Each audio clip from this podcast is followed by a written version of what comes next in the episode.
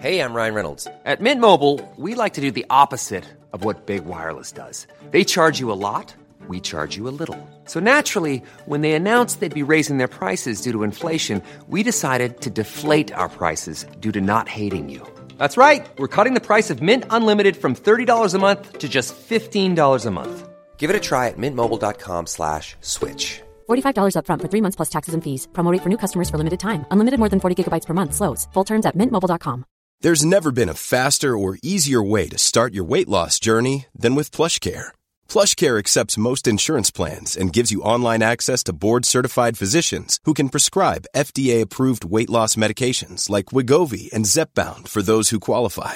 Take charge of your health and speak with a board-certified physician about a weight loss plan that's right for you. Get started today at plushcare.com slash weight loss. That's plushcare.com slash weight loss. plushcare.com slash weight loss.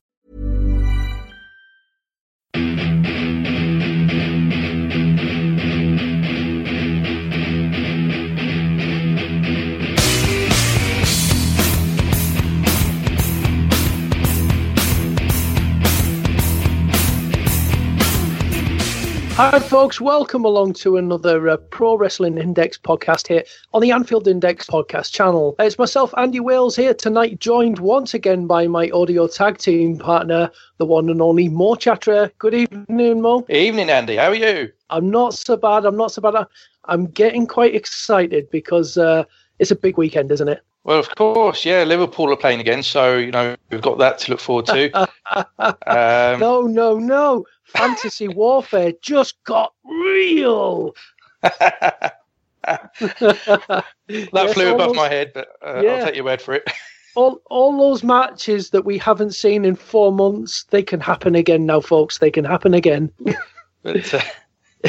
it's uh, it's oh, it's it's a Survivor Series weekend. It's one of the yes, traditional big uh, pay per views, uh, but also NXT Takeover, which is also in Toronto. And the fact that it's in Toronto is kind of something that maybe adds a little bit of the excitement to it for me because I just think that crowd is going to be so hot, and I think it's going to really add something to the atmosphere and just helps the the overall event. So I'm really looking forward to to the two events this weekend, particularly NXT. I've got to I've got to say.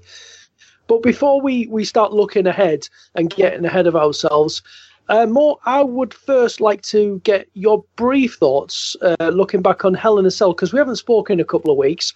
And and just briefly then, the three cell matches really. Um, what what did what, what did you think of them and, and how it was how it was played out and how they were put on the card as well? Yes. So uh, overall, I thought it was a mixed bag, and generally speaking, uh, I thought the show was a disappointment. And I say that even though on the whole I thought it was a decent show. Um, but WWE this year when it comes to these bigger shows or pay per views, as we used to call them, um, would have generally been really good this year in 2016. So the fact that um, you know a couple of the matches, in my view, underwhelming uh, was disappointing. So I mean, the, three matches, as we expected, were staggered out. They weren't back to back to back. Obviously, had um, one opener with Reigns against Rusev for the United States Championship, and you know that was a very long match. I mean, we don't usually see nearly half hour matches opening up a WWE pay per view. Um, but that's exactly what we got. And um, I thought that Reigns um, and Rusev was a slow burner. It started off very slow, very plodding, methodical. Um, but by the end, as we came into the near falls, it started to get really quite exciting. So in the end, I thought it turned out to be a very good match. Now, with uh, the second of the Hell, Hell in a Cell matches, Owens against Rollins, um, I thought this was also a very good match, but it's slightly underwhelming in that these two are capable of a match of the year. They're that good. They're two of the best three or four guys in the entire company. So the fact that, that they had I'd call a very good match, but not a classic match, uh, for me, uh, left me slightly disappointed. And then finally, we had as the main event, as we predicted, um, Charlotte against Sasha Banks for the WWE Raw Women's Championship. I thought that they put too much thought into the whole match, and they they overbooked it. They tried to be really clever in the way they tried to put a lot of storyline emphasis into that match. And as a result of that, it was a disappointment. The crowd at the start of that match were really hyped up because it was Sasha's home crowd. But then they did this whole big 15 minute or so injury angle at the start, which really burned the crowd out. It was way too long. And then the match itself was quite slow. It didn't really get going. There was a lot of selling. And it's good to see matches with selling because too often we see matches with not enough selling. Um, so it's kind of strange for me to criticize a match for too much selling. But I thought there was too much selling at the expense of uh, the flow of the match. And then the match ending itself was in a way unexpected. And the overall uh, in execution probably didn't live up to um, how it perhaps uh, played out in people's heads when they were putting it together backstage. So for, for that reason, I was left disappointed and uh, didn't think it was the best of shows. No, I, have got to I've got to agree. I thought it was it was okay. It wasn't it wasn't terrible, but it wasn't anything special. It was just okay. I've got to say, all three of the cell matches, they, they could have just been. They probably would have been better had they not actually been in the cell in in a in a strange way because I I, felt like the storyline didn't actually build to the the relevance of having a cell if you know what I mean. Yeah, yeah, that's right. You know, you we, know, we, we had cell matches just because that's what the pay per view was called, not because that's where we got storyline wise and my personal feeling was, and, and I don't know how you feel about this, but my personal feeling was that it was almost as though, you know, the, the, the gimmick of the cell took something, took a little bit away from the actual match itself. Hell in a Cell as a match used to be the ultimate climax, if I can use that word, for um, a storyline that perhaps would have built over a number of months that you know, whether it was a HBK or an Undertaker as an example, having a match, a straight singles match that led to maybe another stipulation match, and they still couldn't settle their feud, their argument, and so they'd then head into the Hell in a Cell um, to settle it, and that was the final destination to put things to bed once and for all, and that's what Hell in a Cell was originally for. But I agree, it's now less of a a factor in um, the way that storylines develop. And it's just, um, in some cases, almost the start of something. So with Kevin Owens and Seth Rollins, um, this were, was their first proper match against one another. And, you know, it, it is perhaps something that will lead to other matches further down the line. And it normally should be the match that settles a feud, settles an argument, and the two parties go their separate ways after that. And, you know, the physical confines as well um, also sometimes don't help. And I think that the way they tried to do the whole Charlotte and Sasha Banks storyline with the injury angle, um, it was almost as if the cage was getting in the way. So I agree. It, it, it was done for the sake of doing it. And, you know, in the past, when they'd have blood and more violence in matches, um, that type of environment was conducive to that and um, really added something. And, you know, in this more toned down, more family friendly environment um, that they're trying to work within, um, it perhaps doesn't work quite as effectively. And we're not having the kind of quality of having cell matches that we used to in the past. Yeah, it's almost as though they've just become another match. You know, like the cell match is what the the well, I suppose what the cage match became, which was you know a, a thing you started to see on TV every other week. Uh, it's a shame, and, and, and I mean, just to move on from Hell in a Cell, you know, as we've transitioned from that into the, the few weeks of television that's led up to Survivor Series, you know, we, we, these guys that they had to have that ultimate way of settling their differences. You know, like you say, the, the, the cell match used to be the end of all endings to a feud. You know, you there was so much going on that you had to put them within a cell to stop everything else. You know, to stop them going all over or stop everyone else getting involved the ultimate finish to a feud had to be a cell match. Well, now it's like suddenly we step from these people having cell matches to they're now teammates and they're all going to be fighting for the same cause and and they all they're all team blue or team red. And it's I, I, just I, I know obviously we all know what you know what the product is but it's it's just such a hard sell for me. I mean uh, have you how have you found found this build towards these traditional Survivor Series matches. Well, it would be nice to have seen them build the traditional Survivor Series matches with a bit of originality. Uh, instead, they've gone with um, feuding um, partnerships across every single one of those. Um, I think it's three matches, and um, you know, if they tried to mix up a little bit, that that would have been nice. But no, they've not been able to show any kind of originality. Everyone hates each other. Everyone can't get along with one another, and um, you know that that's um, pretty lazy booking as far as I'm concerned. And I, I would just like to have seen a bit more variety in that. And yeah, yeah, you're right. It doesn't sit well that one month you've got Seth Rollins and Kevin Owens fighting against each other in the cage, and then just a couple of weeks later they're having to form a tag team um, to fight against Team SmackDown Live. And as soon as that pay per view is done with the Survivor Series, they'll be back at each other. And so it just begs the question: Well, why um, do it in that kind of way?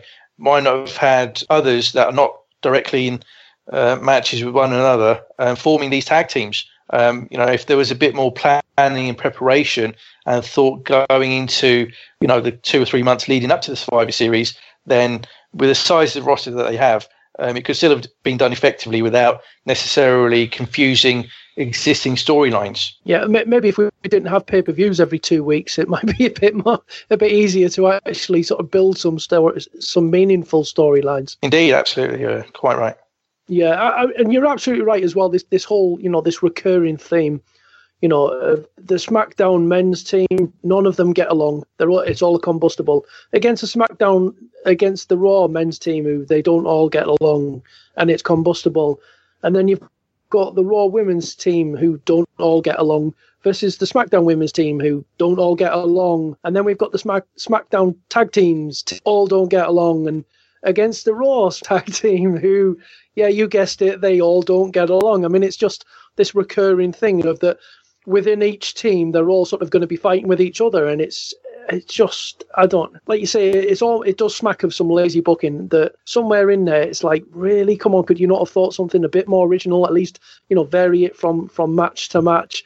Uh, and even things like what I kind of uh, that maybe it's the old school in me that really hits the kind of the way that they they're forcing people to break their actual character, but not in breaking character in you know showing show, you know showing real emotions, but things like Bayley coming up, you know, invading SmackDown, and she's part of a four-on-one beatdown. You know, this is, you know, this is the goody two shoes character, the lovable Bayley. Like, it, it just little things like that for me. Uh, you know, it's like, oh, you know, you really haven't thought about how you build these characters. You know, you want to think of this. It's you keep telling us, that you know, it's it's not wrestling. You know, it's entertainment. It's like a TV show. It's like a movie. Well, you know, you you go look around at the successful TV shows and movies, and you know, characters don't swap and change in the way that they're doing with this. You know, you have to have consistent character development, and it's it's little things like this. And I think, yeah, it, it's just it, it is quite poor. I feel. Yeah, it is. You know, they, they could have done a better job in that regard, and you know that's disappointing. But nonetheless, though, despite that, uh, I'm actually still quite looking forward to the show, and you know, there's there's a lot of interesting dynamics which we'll come on to later in the pod. But uh, it's it's despite the booking something that I think most fans are genuinely looking forward to, and you know, there's all sorts of permutations, all sorts of possibilities um, about what will happen on the show and what can happen uh, coming out of the show too. So we will come on to that later on. I mean, I, what I will give, um, you know, give it up to, to WWE on has been that so often this year, when when the build up to a pay per view has been quite underwhelming, um, the pay per view itself has actually delivered, and we've had some really good matches. So I, I'm I'm still I'm still looking forward to the event. I, I mean, let's if we. I mean, we'll actually. Why don't we? We'll start with the Survivor Series itself, and then we we can move to NXT afterwards. But I mean, starting with the, with the with the Survivor Series itself, I've got to say, I mean, did, did you watch Raw this past Monday? Chris Jericho absolutely owned that last segment. I mean, watching the guys there trying not to laugh as he's going through some of his stick with the scarf and the list and everything else.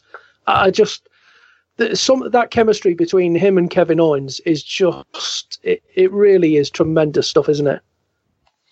Oh, it's fantastic. Jericho's just um, a fantastic breath of fresh air. As I say, he is um, the leading light as far as I'm concerned on Raw right now. The work he's doing week to week is just, you know, undeniably entertaining. and um, I just hope that um, you know he sticks around. And it's really a, a 180 from my position earlier in the year when I was actually quite looking forward to him leaving the WWE because I thought he didn't really add any value and he was taking up the spot that a younger guy with more hunger could perhaps have filled. Um, but Jericho has reinvented himself yet again, and um, you know he's an indispensable part of Raw. And every time he's on TV, you're certainly not pressing the fast forward button. You want to see every single second of what he's got to do and say um, on that show. So kudos to him. Um, he, he's fantastic. Yeah, he's he, the the great thing is for me is that he is doing comedy, but it's it's comedy in the right way because I think comedy does have its place in pro wrestling, and it's because it's it is great entertainment when it's done right and in, in the right places, and they do it in just the right places. The timing, everything is exquisite. I mean, he had my son in stitches with with, with that little thing, you know, with him and Kevin Owens. you know, you're you're you know you're the best friend. You're the best friend, Kev, and you know cuddling each other, and it's just just the way they do things. And I mean, you know, the gift of Jericho. I give you the scarf of Jericho. just these these you know they're just little things, and they, they work so well. And I've got to say as well, when we're on with the you know handing kudos to people, I think kudos to um, to one AJ Styles as well who absolutely hung in there with him on the microphone. You know, and this is this is an AJ Styles who we were told could not deliver promos and was not good on the mic. Well, AJ Styles as a heel in WWE for me is delivering week in week out on that microphone, and that interaction between them, I I, I really enjoyed. It was it was good fun. It I, I, mean, it is it's pure pure entertainment, and and yes, I'm looking forward to seeing the actual match, but that entertainment value is is great stuff. I mean, what what about yourself with AJ and, and how he's how he's handled himself on the microphone as a heel? Well, I remember when AJ Styles was in Ring of Honor earlier in his career, um, so I'm going back to around 2002, 2003, and he couldn't cut promo to save his life. Um, he was awful on the microphone. And uh, um, when he went to TNA, he was a clean cut babyface and still continued to be pretty poor on the microphone. Um, but when he turned heel um, about 10 years ago, he started to get better. And during his time in TNA, um, he did, you know, gradually improve. And by the end of his time in TNA, he actually became pretty good on the mic. But since then, um, you know, he's come into the WWE and he stepped it up several levels further and he's actually pretty good on the microphone, and he's one of the better promos in the WWE.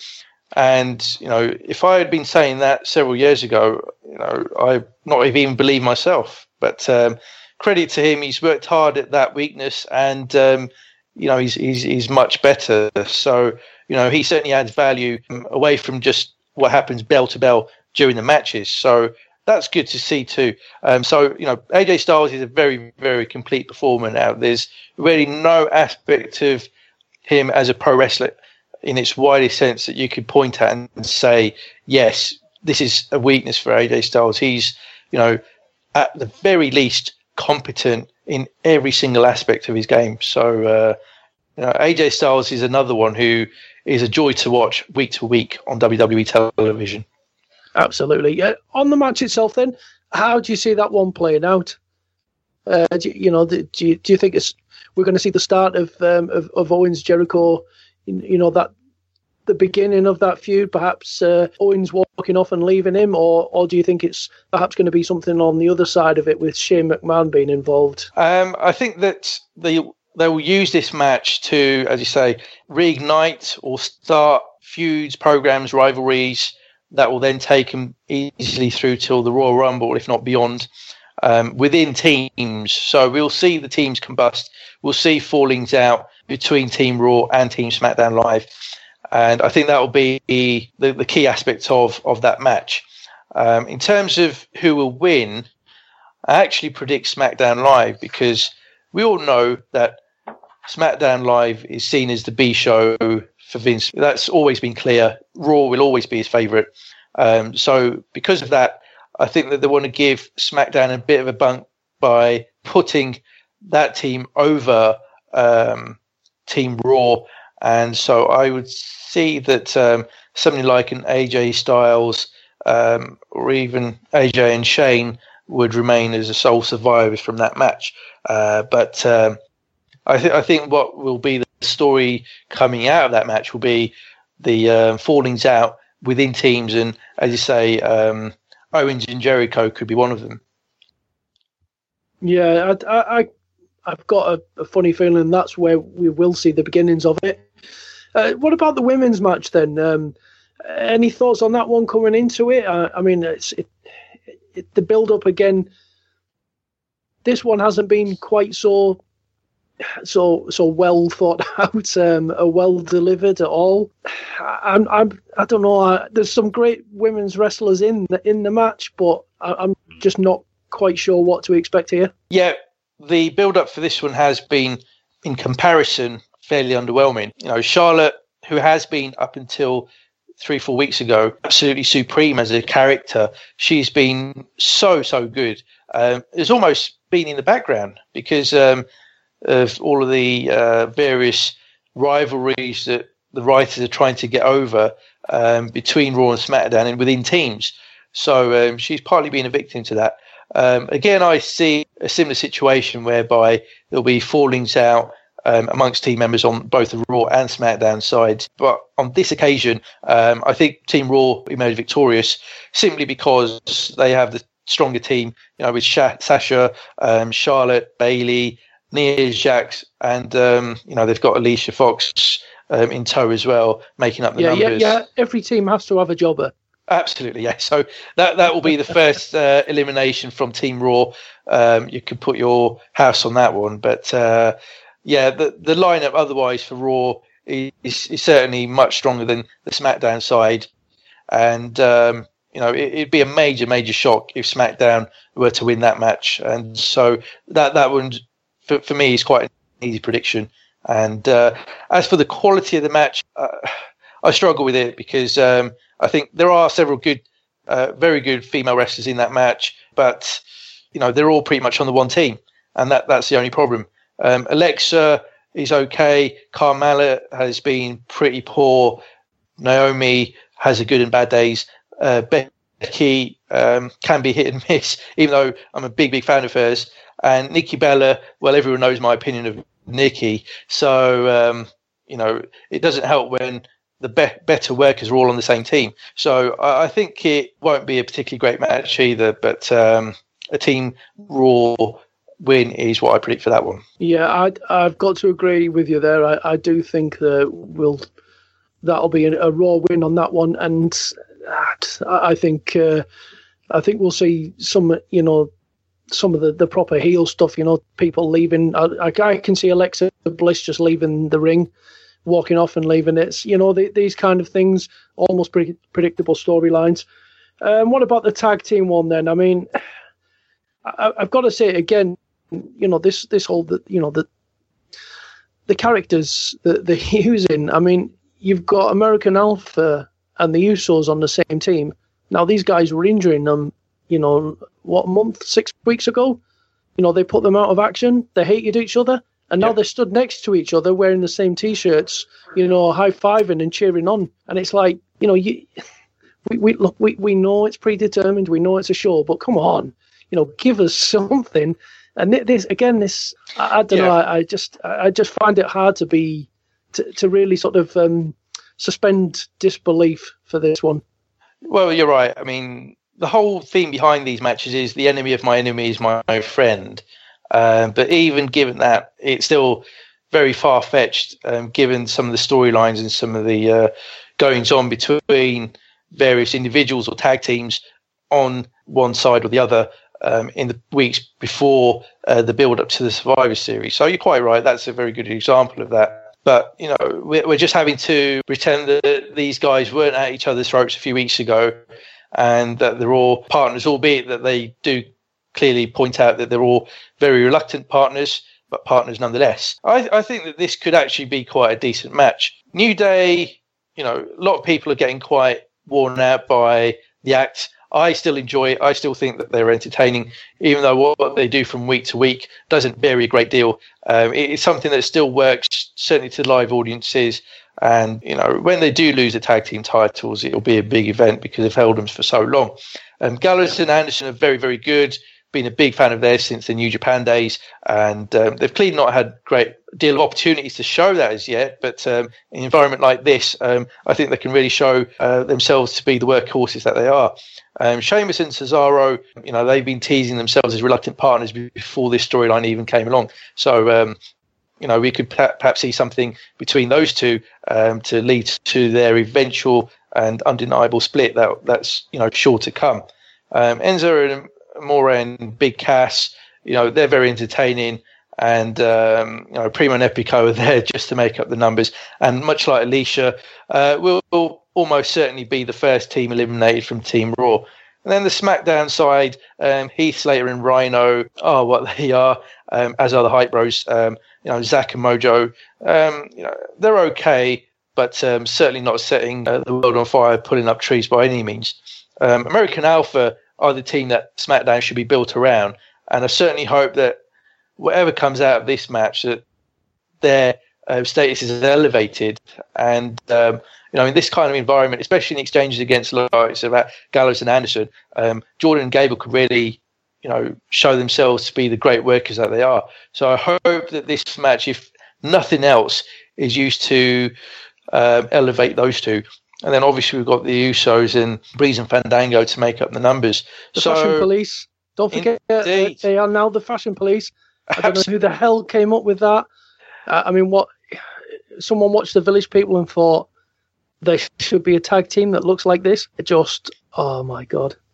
Yes, um, not the most again original of ideas or gimmicks, um, but I guess they felt that well, we've got to do something to get attention and interest for these two uh, because nothing else we're trying works.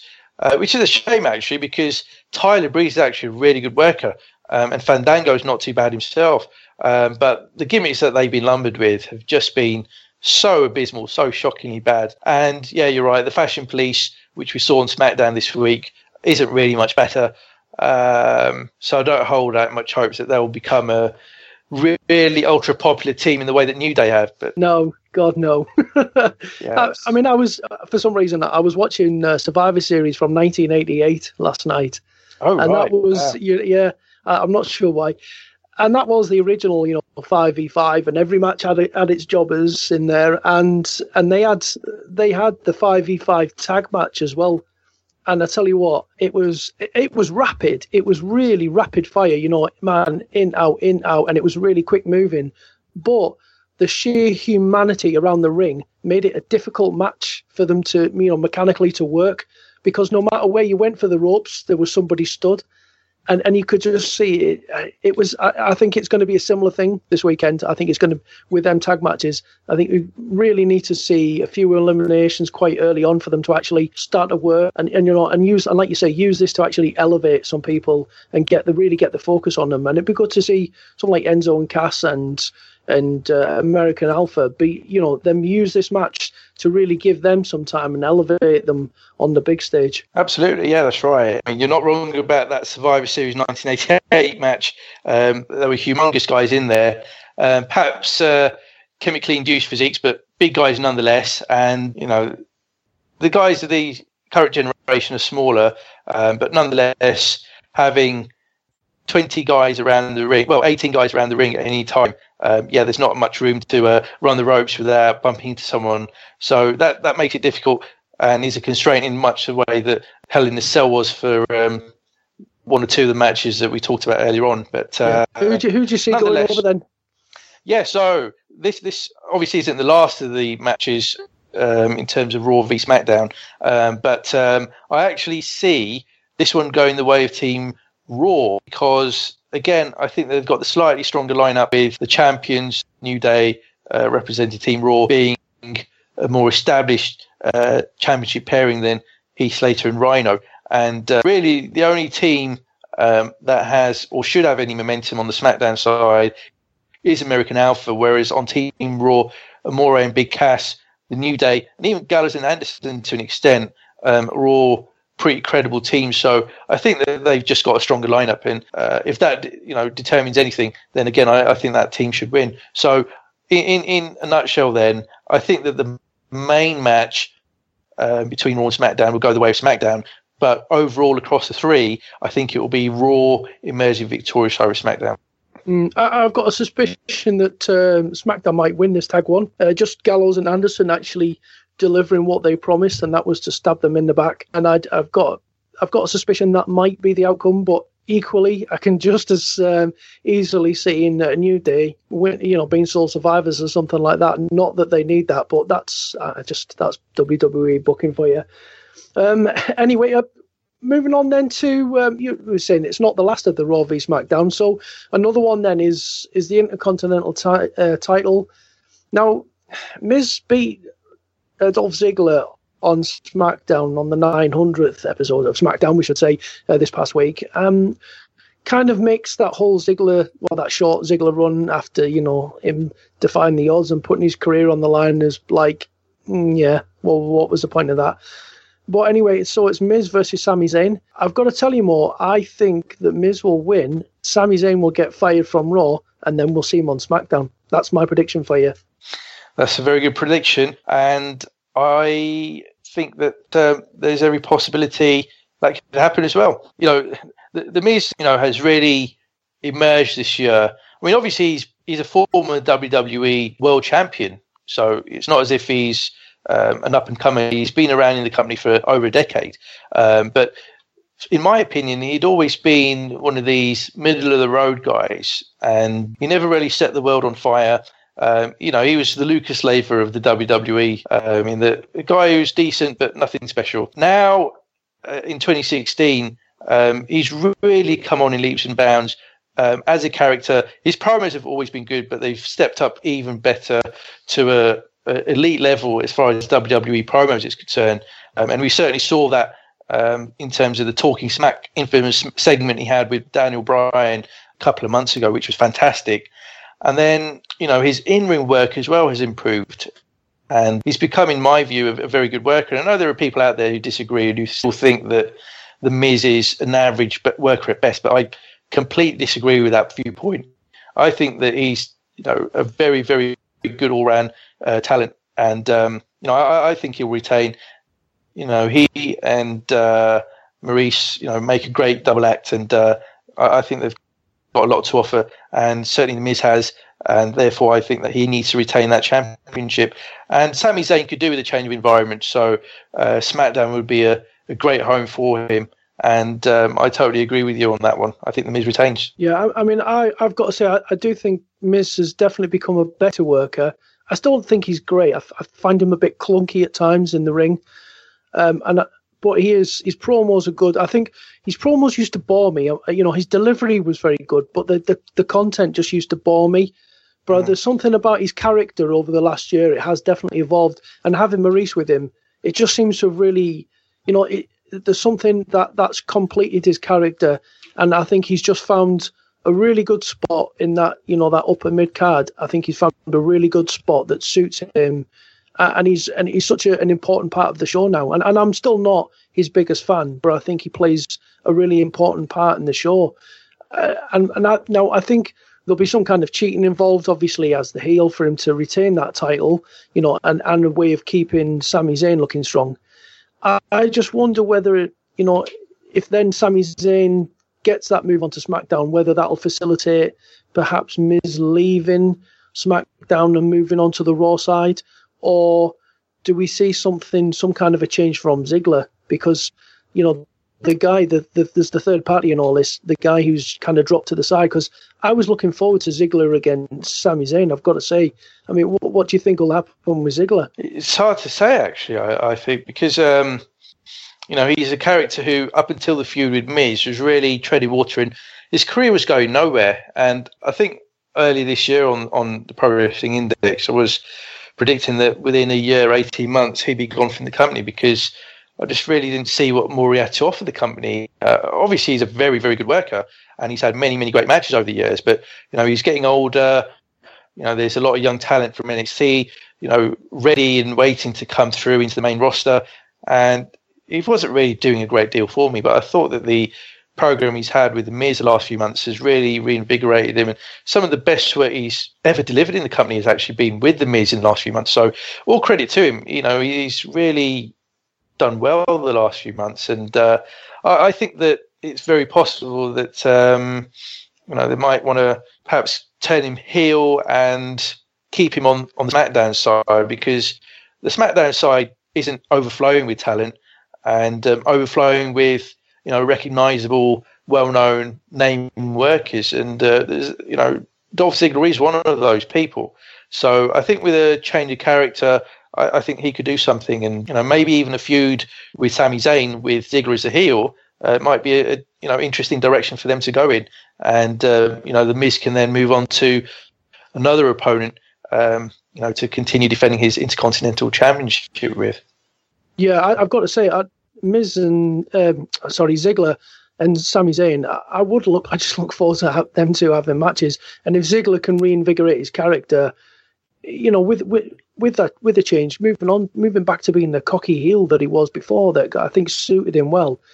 Uh, that that could be such a really good dynamic and something I would look forward to. Um, so, I mean, we're talking about SmackDown. Then, what about the the cruiserweights then? Because you know, we're told here there's there is i mean sorry just to just set this off there's there's the new show 205 live coming on the the wwe network with the uh, with the cruiserweights. Now they're apparently they're they're filming they're, they're taping that on a tuesday. So you know all the indications are that this is going to be where the cruiserweights will end up on smackdown. And we've got here the the cruiserweight title on the line. And it's not just a cruiserweight title but if Kalisto wins the whole cruiserweight division is coming across to SmackDown. I mean, you know, subtly it looks like that's what's going to happen. Do you think that it's, you know, that they're just going to swerve us here and they're going to keep it where it is? Yeah, I mean, you're right. Evidence does suggest that the cruiserweight division will move to Tuesdays because, obviously, as you pointed out, the 205 live show um, will be taping live on the Tuesdays too. But logic um, and WWE don't, don't always go hand in hand. So um, on that basis, I think that Kendrick will retain and will therefore stay on Raw. Uh, I'll probably be proven gloriously wrong come Survivor Series, but uh, yeah, I just think that they'll go against what seems to be an obvious direction, and um, I think they'll stay away from moving the cruiserweights to SmackDown purely because they've still got three hours to fill on a Monday night, and if they leave sorry, if they lose the blossoming cruiserweight division, that leaves an even bigger gap to fill on Monday nights, and I don't really see where they're going to fill that from. So that's why I think that they're going to have Kendrick retain the title and uh, keep the division on the Raw side. And um, you know what it will mean is that they'll have an expanded crew that works Mondays and Tuesdays in terms of the cruiserweight division, but obviously on the Tuesdays they won't work SmackDown. They'll work uh, the 205 live show. Well, it's going to be interesting. Uh, I mean, the cruiserweights have played played such a, a, small part really in the in the way that Raw's shaping that I've been crying out for quite some time that they move to SmackDown. I just think it would be a more natural uh, home for them with Ranallo there, Daniel Bryan, of course. Just with them being that, I do think it'd be a more natural home. But it's going be intriguing to see that. So I mean, that just leaves us with uh, one match. Um, you know, we haven't seen it for for what is it, twelve years, and it was it was an absolute stinker. They got booed out the building. I mean, both guys, it was their last day on the job, and everybody knew about it. Um, this time round, there's it's certainly it's been built up better, and there certainly seems to be more more needle in it. I mean, I kind of like the the little the ways they've been looking across at each other. Are you, are you looking forward to Brock Lesnar and Goldberg? Oh, totally, absolutely. As you say, 12 years in the making. It's a match that clearly a lot of people are looking forward to and you know, it's going to be two huge names colliding in a dream match. And uh, the longer awaited rematch, as you say, uh, the last match they had at WrestleMania um, back in 2004 was not exactly um, well received by the uh, fans that were there in attendance that night. And I think we're going to have a very interesting crowd dynamic um, in Toronto, these two, because you know, Goldberg is the individual that essentially ended the career of Bret the Hitman Hart. And as we know, Bret Hart is a Canadian hero. He still is. And Canadian wrestling fans have long memories. And I think there'll be a sizable element within that crowd that won't have forgotten that Goldberg is a man that put their hero out of commission. Obviously, that's not been part of the storyline for this match, partly because I think Bret Hart and WWE are not getting along greatly at the moment anyway. But on top of that, as I think we covered last time, Brock Lesnar is now a Canadian citizen. He's got dual citizenship. So, um, you know, they're going to support their new Canadian hero in Brock. And I think that um, Les uh, Goldberg, despite getting some pretty decent crowd reactions in recent weeks, um, will be the one that gets um, booed out of the building on this occasion. And um, that that will be quite interesting to see because clearly um, they're trying to portray Goldberg on commentary as the uh, babyface in this situation, but the crowd reactions typically will be in the completely opposite direction.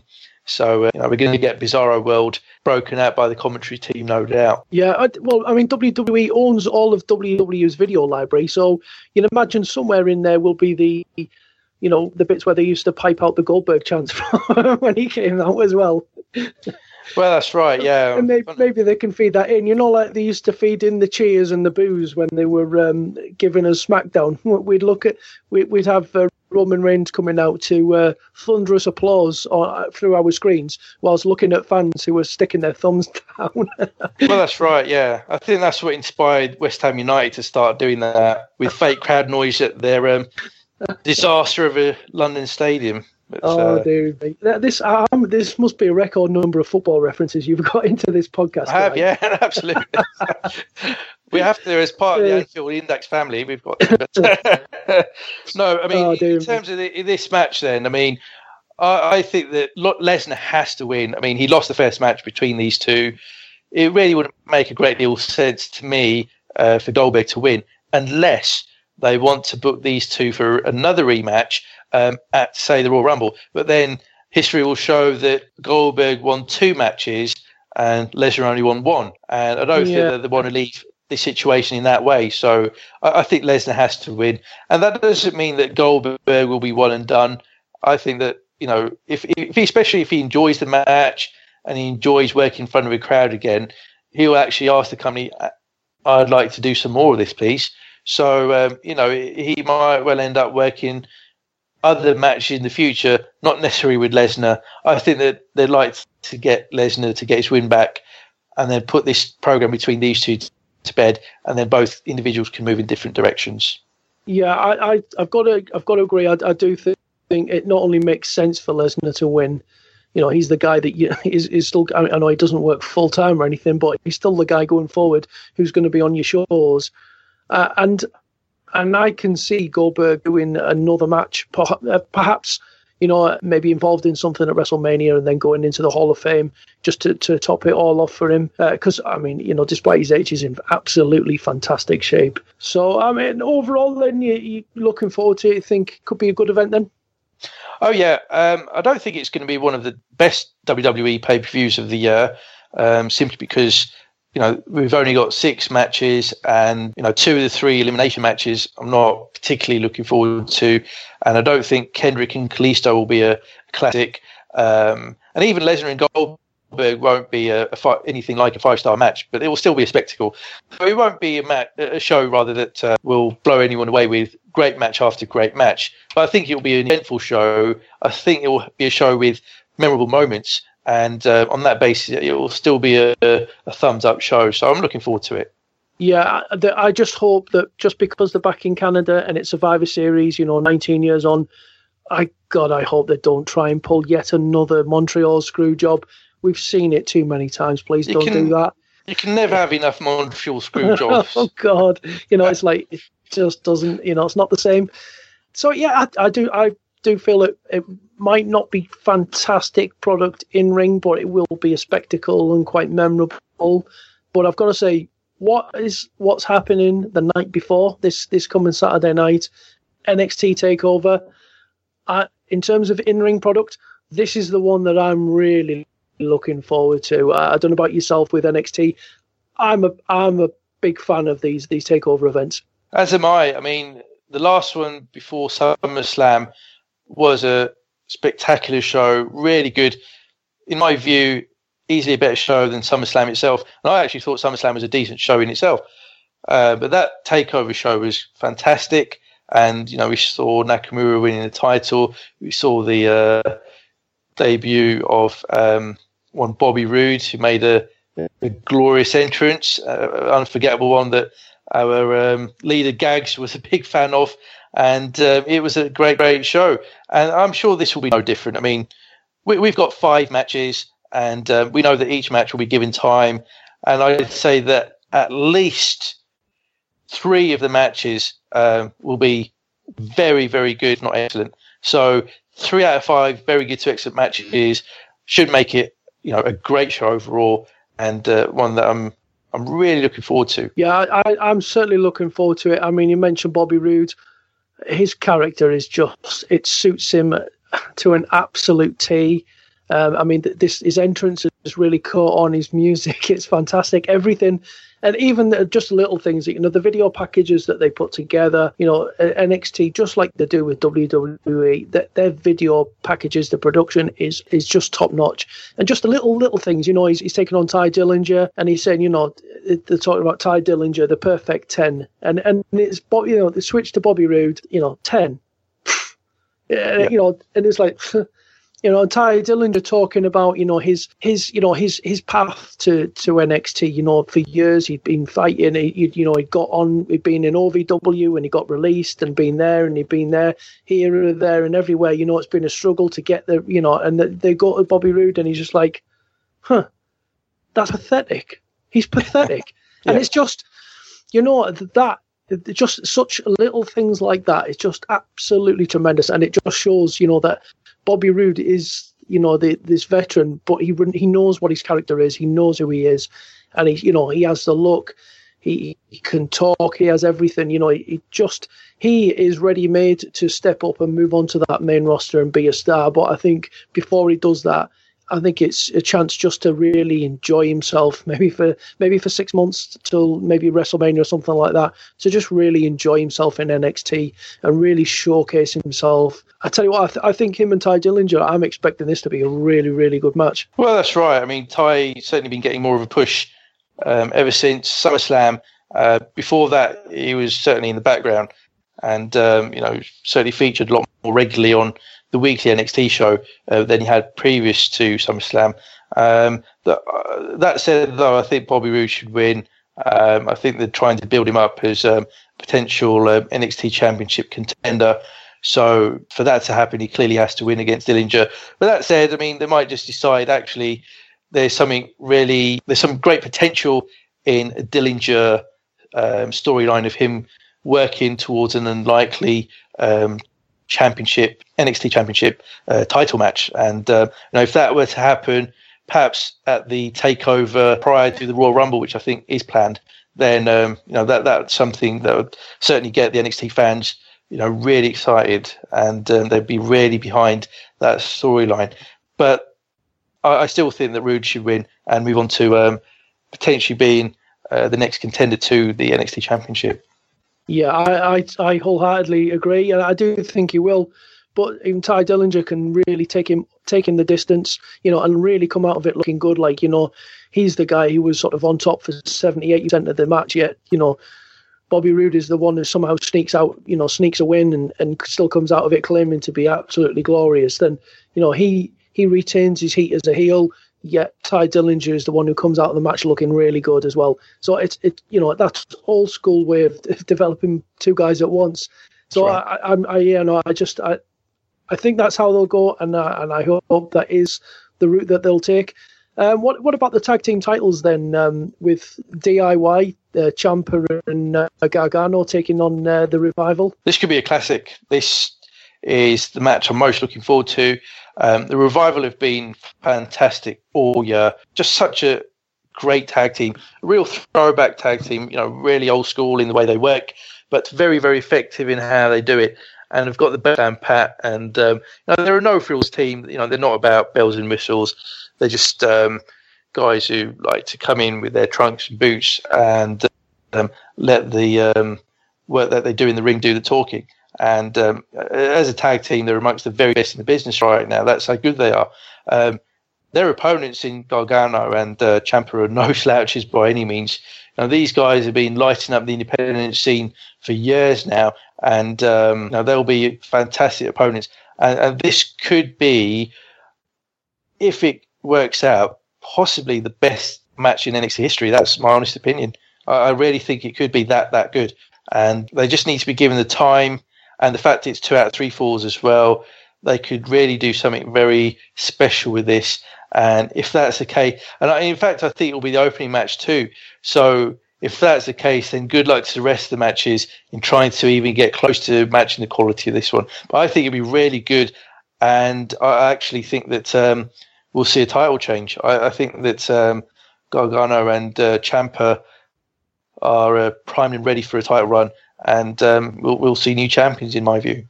Yeah, I'm I'm nodding in, in agreement here. I, do, I I also think it's um, th- this could be quite a special match, and I do think it is time for the switch. And, and Revival don't actually need the belts. That that's you know that the the point that they've reached now. They are that good. Uh, I thought they've they've got better on on the stick as well. They've got you know their promos are getting better. They're getting more natural. You know they're being able to ad lib rather than just work through scripts. So uh, I, I'm really looking forward to this. I really am. Um, what what about then the final of the of the Dusty the Dusty Rhodes Tag Team Classic then with the Authors of Pain against TM61? I've got to say it's been a good tournament, but I'm slightly underwhelmed by the Authors of Pain being in there just because that I'm sure uh, Vince McMahon will love them on the main roster because of their size, but in terms of match quality, it's hmm, I don't know that it doesn't quite sit right in in NXT. Yeah, I mean, the authors of pain are supposed to be this kind of, you know, ass kicking, you know, monster tag team. Except if you compare them to ass kicking monster tag teams of the past, you know, the Road Warriors or Demolition or even the tag team like Doom, um, they pale in comparison. You know, their kind of beatdowns are nothing compared to those guys from the past. Um, so they're not as effective in that role as the teams that I just mentioned. And then, I mean, you know, Miller and Thorne, you know, a very good tag team from uh, previously Pro Wrestling Noah and, you know, worked a lot together. Um, but it's very unlikely to see them emerge victorious from this. They're clearly trying to push the Authors of Pain as this unbeatable tag team. And, um, you know, it's a team that, you know, barely sells for opponents. So, um, you know, we're not going to. I, I'd be very surprised to see TM61, you know, win this one.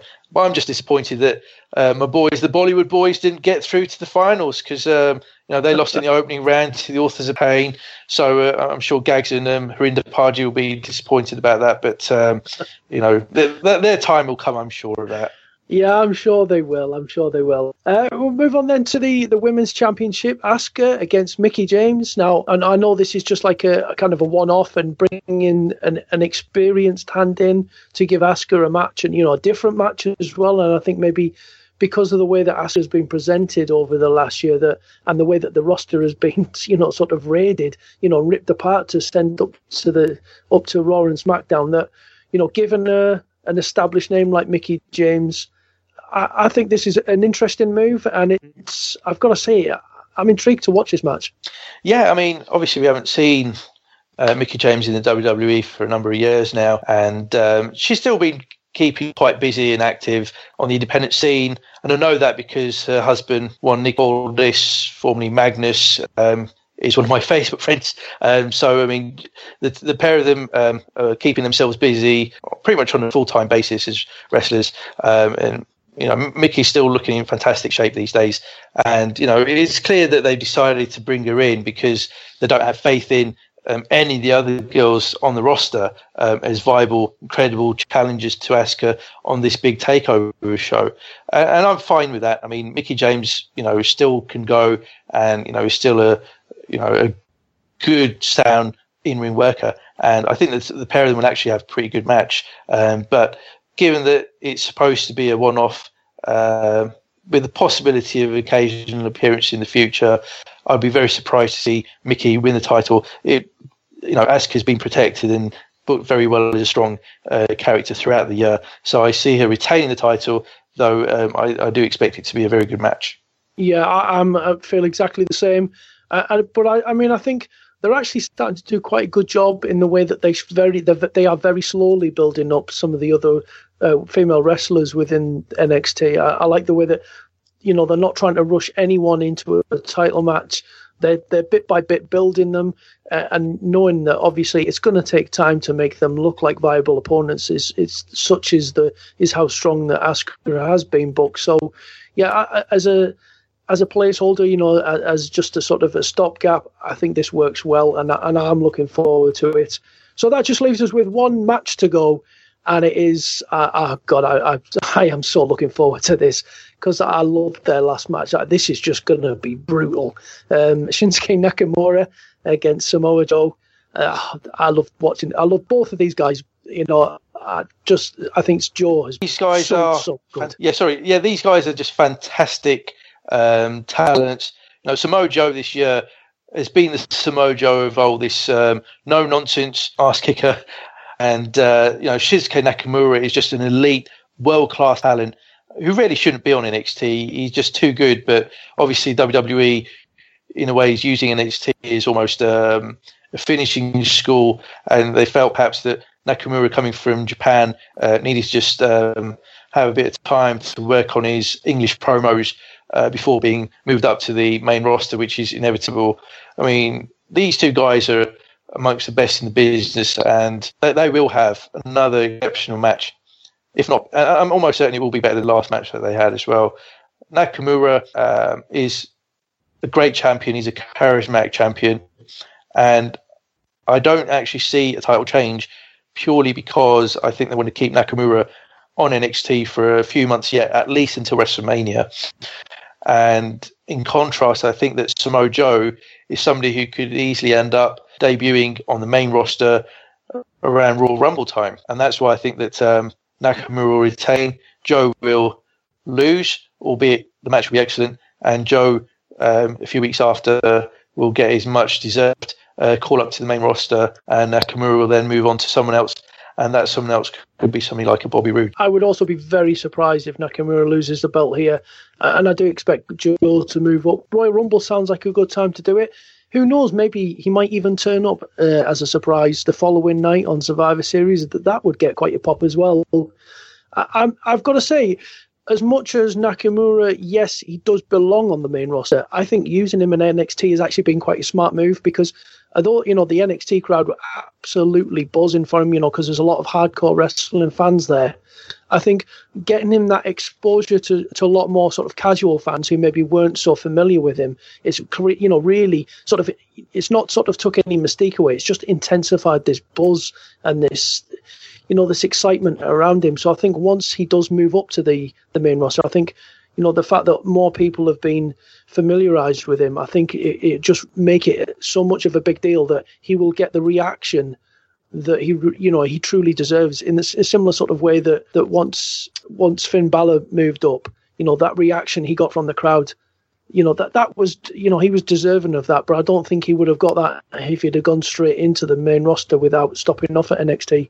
I, I don't know whether you think there's anything in that. No, that's a good point. Um, obviously, the hardcore fans would have been familiar with Nakamura, but uh, the wider fan base wouldn't have been. And uh, NXT is still on the network viewed by uh, a decent audience, and you know NXT does certainly help to create that kind of interest and get more uh, more talents over to a, a wider audience than bringing in people in cold. And yeah, I mean you're quite right, and it's in a way similar to how we used to see in the uh, WWF WCW days when guys became established in WCW and uh, got a bit of a name for themselves there. So when they turned up on WWF television, a lot of fans would be familiar with those individuals and um, would react to them as stars straight away. So NXT serves as useful purpose in that regard, and I think Nakamura will certainly benefit from that when he does eventually get called up, and he almost certainly will um, in the next uh, six to nine months. Yeah, I, I I would expect him to be at WrestleMania, and I and I sincerely hope he is because that that will you know his entrance at WrestleMania that that that's something I'll be looking forward to. Oh yeah, that that violin and Um, it's a unique entrance. It's unlike anything else we see in wrestling or anywhere else for that matter. It's a fantastic entrance, and um, you know, eighty thousand people, um, you know, chanting along to that violin entrance music. that will be quite a sight. Yeah. Oh, yeah. I mean, I, I just, I just think this again, this takeover event.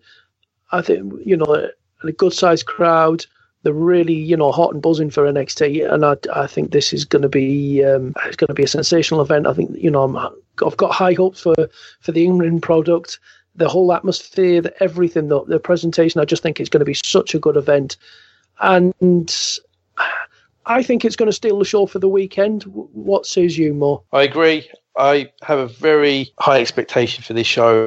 I think it will be a fantastic show, and in contrast, I don't expect the Survivor Series to be quite as good. But as I said, it will have its moments and it will still be an enjoyable show. But I'd be majorly, majorly surprised if NXT's takeover doesn't deliver the better in ring action than um, the Survivors. So uh, over, overall, it will be a great weekend of wrestling for the WWE fans. Absolutely. Yeah. We're, we're both looking forward to this weekend. Uh, two huge shows, and uh, we hope you all are too. Uh, we're just about out of time, Mo. So um, I'm sure we'll be back next week, won't we, to uh, to run down both the cards and uh, and see, give our thoughts on, on how the respective events went. Indeed, we will. Looking forward to that, and obviously talking about all the fallout from the shows as well. Um, so there'll be plenty to talk about, I'm sure, and looking forward to talking about them next week. Brilliant. Uh, until then, though, any uh, anything that you'd like to plug? Um, just very quickly, uh, Revolution Pro Wrestling, one of the um, you know, flag bearing British promotions that are um, helping to revitalise uh, and resurrect the British wrestling scene. Um, I attended one of their shows last weekend. It was fantastic. Brought over loads of talent from New Japan Pro Wrestling, and uh, this is actually one of the companies that the WWE is has a relationship with, uh, because some of their Cruiserweight Classic uh, qualifying matches were actually uh, booked on um, a Revolution Pro Wrestling show earlier this year. So they're do, doing some great things. So if you can, um, certainly try and track down some of their um, shows or matches on YouTube or elsewhere online, and um, they're well worth a ch- uh, they're well worth a watch. Absolutely, and I know Matt always used to ask you about this, but uh, what about your writing? And are we going to be seeing anything from the Pen of Mo Chatter soon? yeah, it's been idle for far too long. I have been teasing that I will be making a writing comeback. Um, you know, as some listeners will be aware, I was a writer for Power Slam magazine for many, many years, and um, since then, uh, um, I've largely been in retirement. So um, I'm really itching to come back into writing now, and um, I have been speaking to a couple of parties, and hopefully, um, in the in the coming weeks, um, not only will I agree to deal with one of those, I will also start to write regularly about all things pro wrestling. So, you know, looking forward to that. I've got the bug once again to start writing, and you know, I'm sure that time's coming very soon. Excellent. How about you, Andy? What are you up to? Excellent news. Anything to plug? I, I, I do make my little contributions here and there to uh, to the Anfield Index site. I've noticed, yeah. Yeah, there's uh, I've got an article. Um, you know, for, for pro wrestling fans, there's an article there on Cesaro it's uh, it's in, in the sports section, and I will have one coming up in the near future on one Chris Jericho to give my musings on that one as well. That that'll be to come in the future, so we'll let you know all about that. Um, but that that just about does us for this week's uh, edition of the Pro Wrestling Index here uh, on the Anfield Index podcast channel. Uh, thanks, obviously, to Mo Chatter for joining me and, and all of you for listening. Uh, don't forget, though, you can get in touch with us. Uh, give us your thoughts on what you thought, uh, what you thought of the weekend's action, uh, be it NXT Takeover or the Survivor Series uh, on Twitter. We're at pw underscore index. Uh, just keep checking on the the website as, as we say about the uh, the articles on there. And thank you all for listening. But till next week, it's bye bye.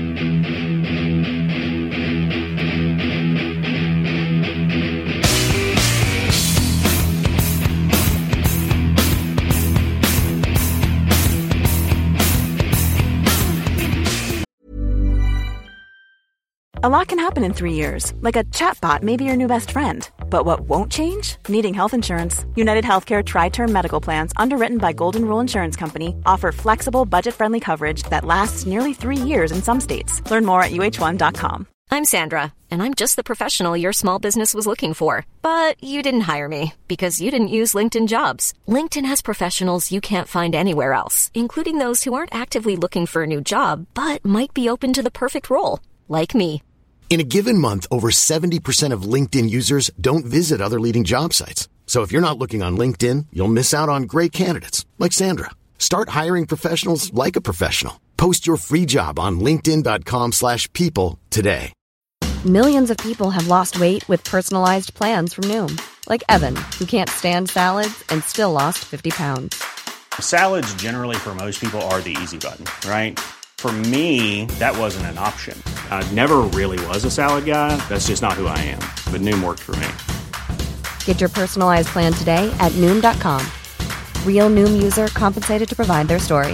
In four weeks, the typical Noom user can expect to lose one to two pounds per week. Individual results may vary.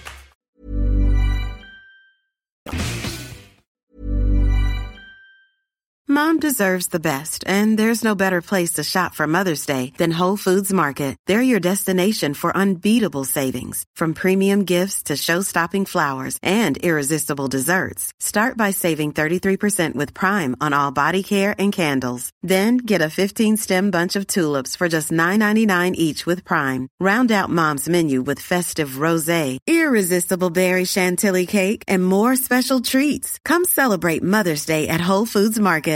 Hi, I'm Daniel, founder of Pretty Litter. Cats and cat owners deserve better than any old fashioned litter. That's why I teamed up with scientists and veterinarians to create Pretty Litter. Its innovative crystal formula has superior odor control and weighs up to 80% less than clay litter. Pretty Litter even monitors health by changing colors to help detect early signs of potential illness. It's the world's smartest kitty litter. Go to prettylitter.com and use code ACAST for 20% off your first order and a free cat toy. Terms and conditions apply. See site for details.